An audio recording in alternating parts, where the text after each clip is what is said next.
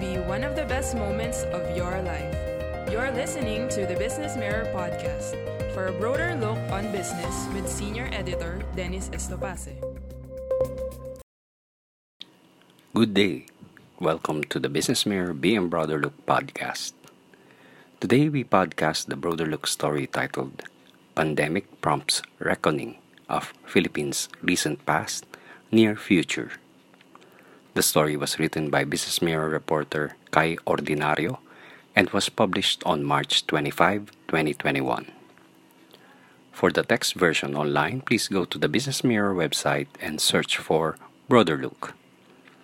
For the print edition, please read the Business Mirror newspaper. Let's get on with the story. It was the night before the 18th of March when all through the streets in front of houses not a creature was stirring. The laughter of children and the chatter of women faded into hushed tones.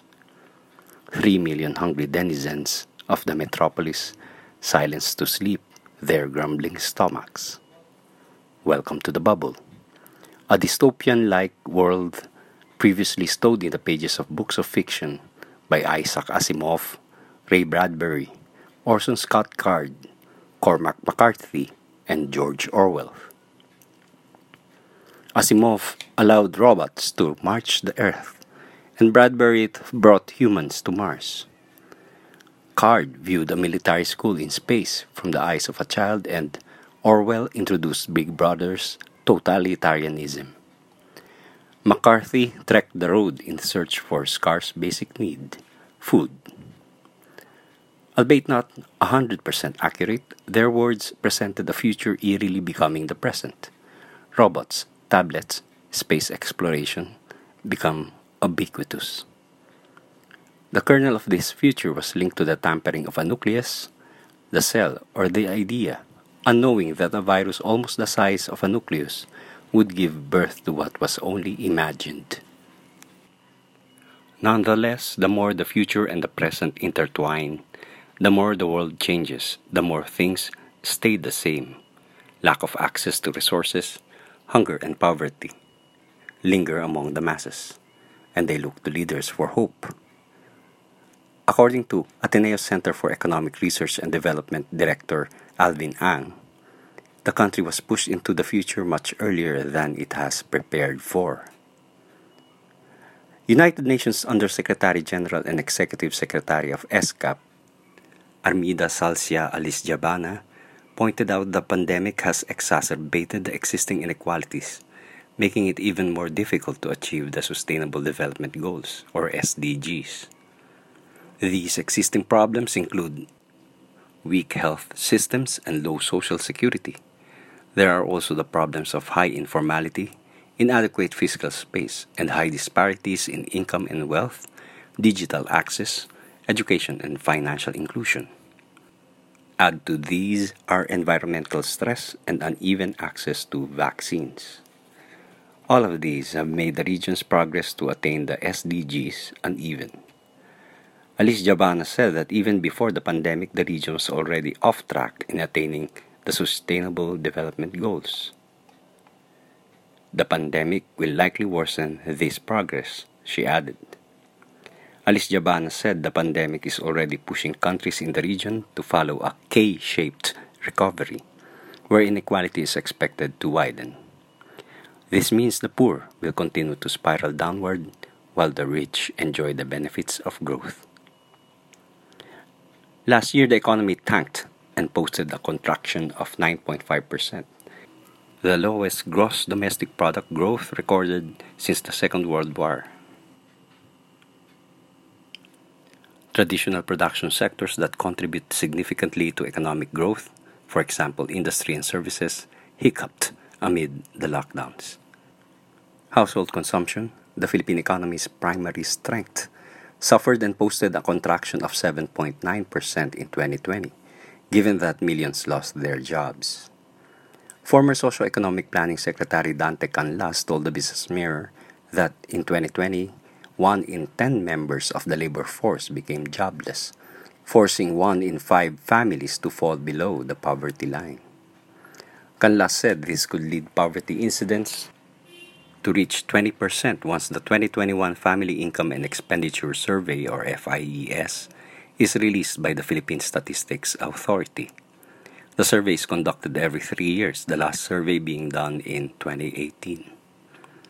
From the standpoint of human welfare, the above means a profound decline in living standards of several Filipinos after notable improvements over the, at least the past two decades, Canlas told the Business Mirror. Canlas said the pandemic, a health shock, carried economic repercussions that outweighed other shocks.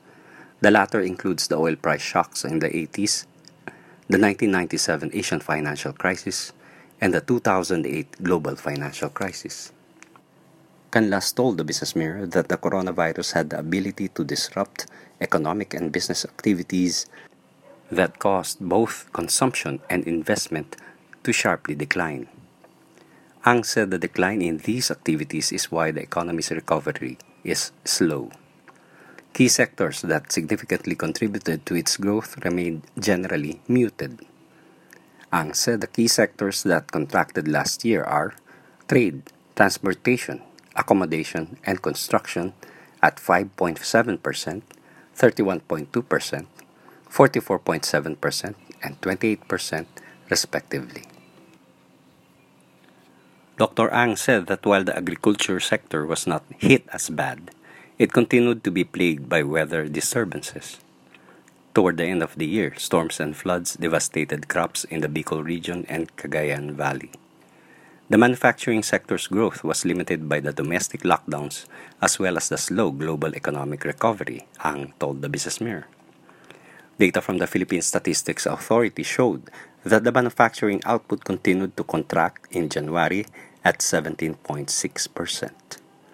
Average capacity utilization of the sector was at 46.1% in January this year, the second consecutive month that the average capacity utilization rate was below 50%.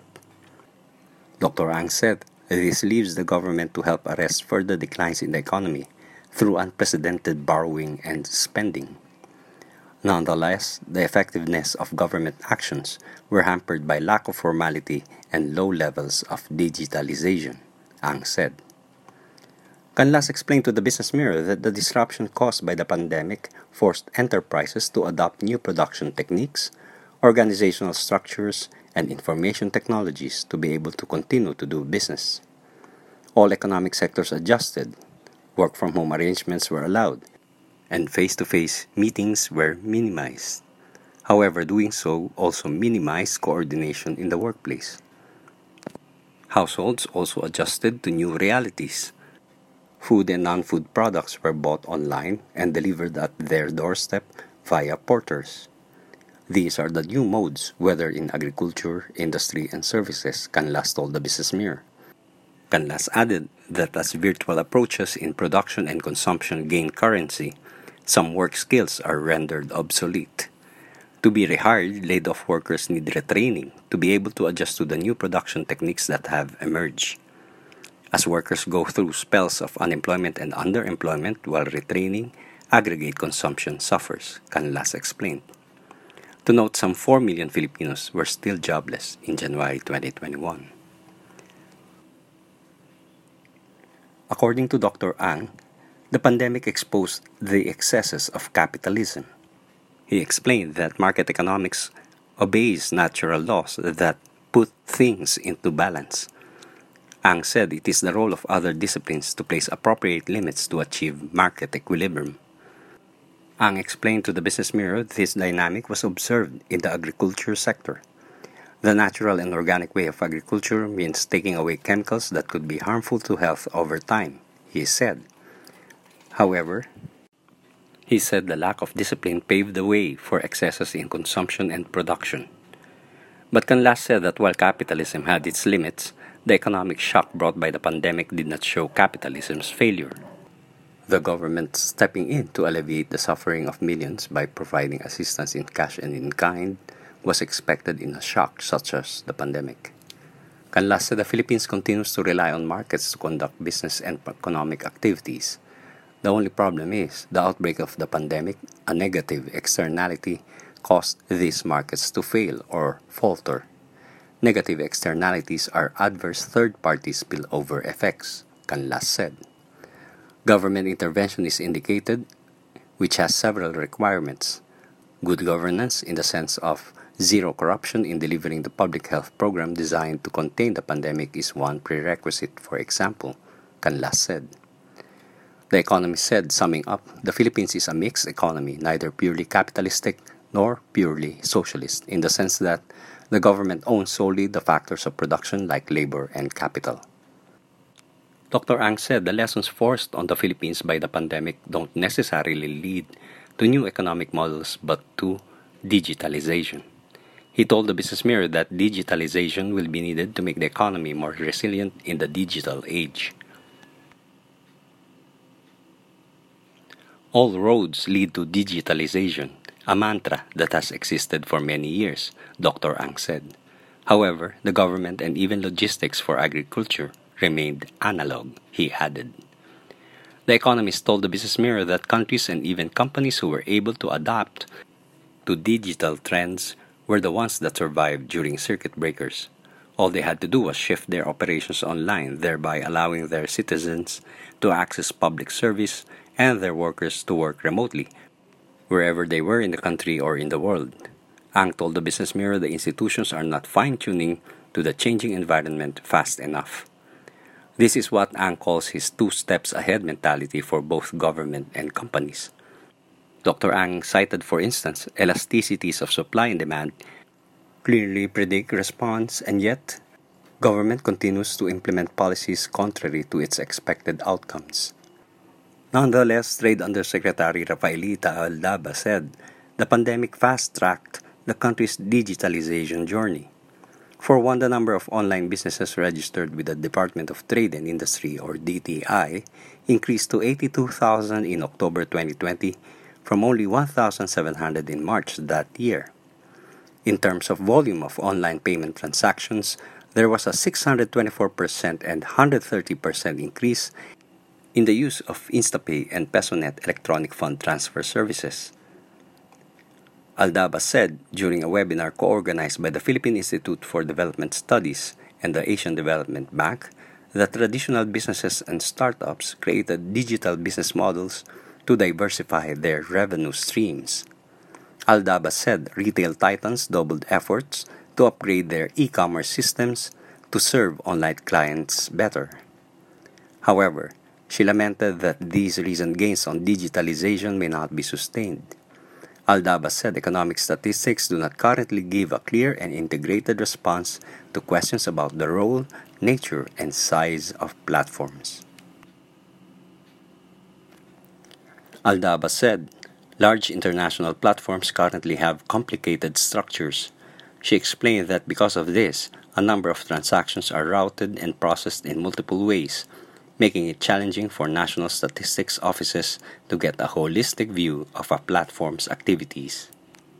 Aldaba said that national statistics offices need to include platforms in their surveys to obtain data on turnover and employment. She added that policymakers need to assess and compare the country's innovation progress with its counterparts. Aldaba said this is important as digital innovation transforms markets and has subsequent impact on firms, market dynamics, people, and communities. She added that digital infrastructure is also needed as well as addressing regulatory constraints that limit competition.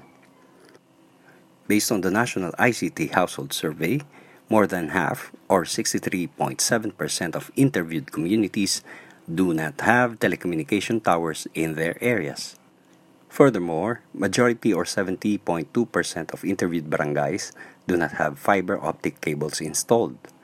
The data also showed 87.8% of these barangays did not even have free wireless fidelity connection. Also, a recent World Bank report said that around 60% of Filipino households do not have access to the internet. This despite findings by a private firm that said Filipinos spend 10 hours online every day.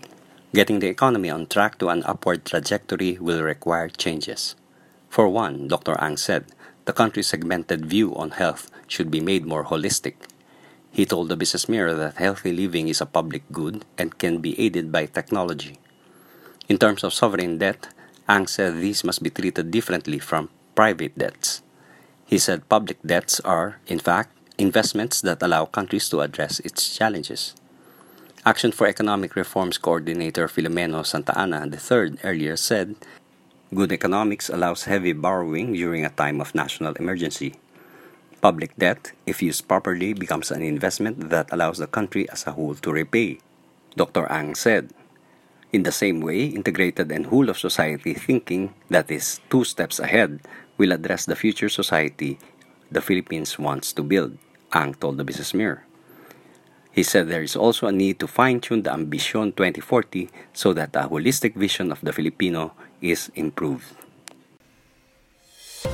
Thank you for listening to the Business Mirror podcast. For a broader look on business, follow us on Facebook and Twitter at Business Mirror. Until next time.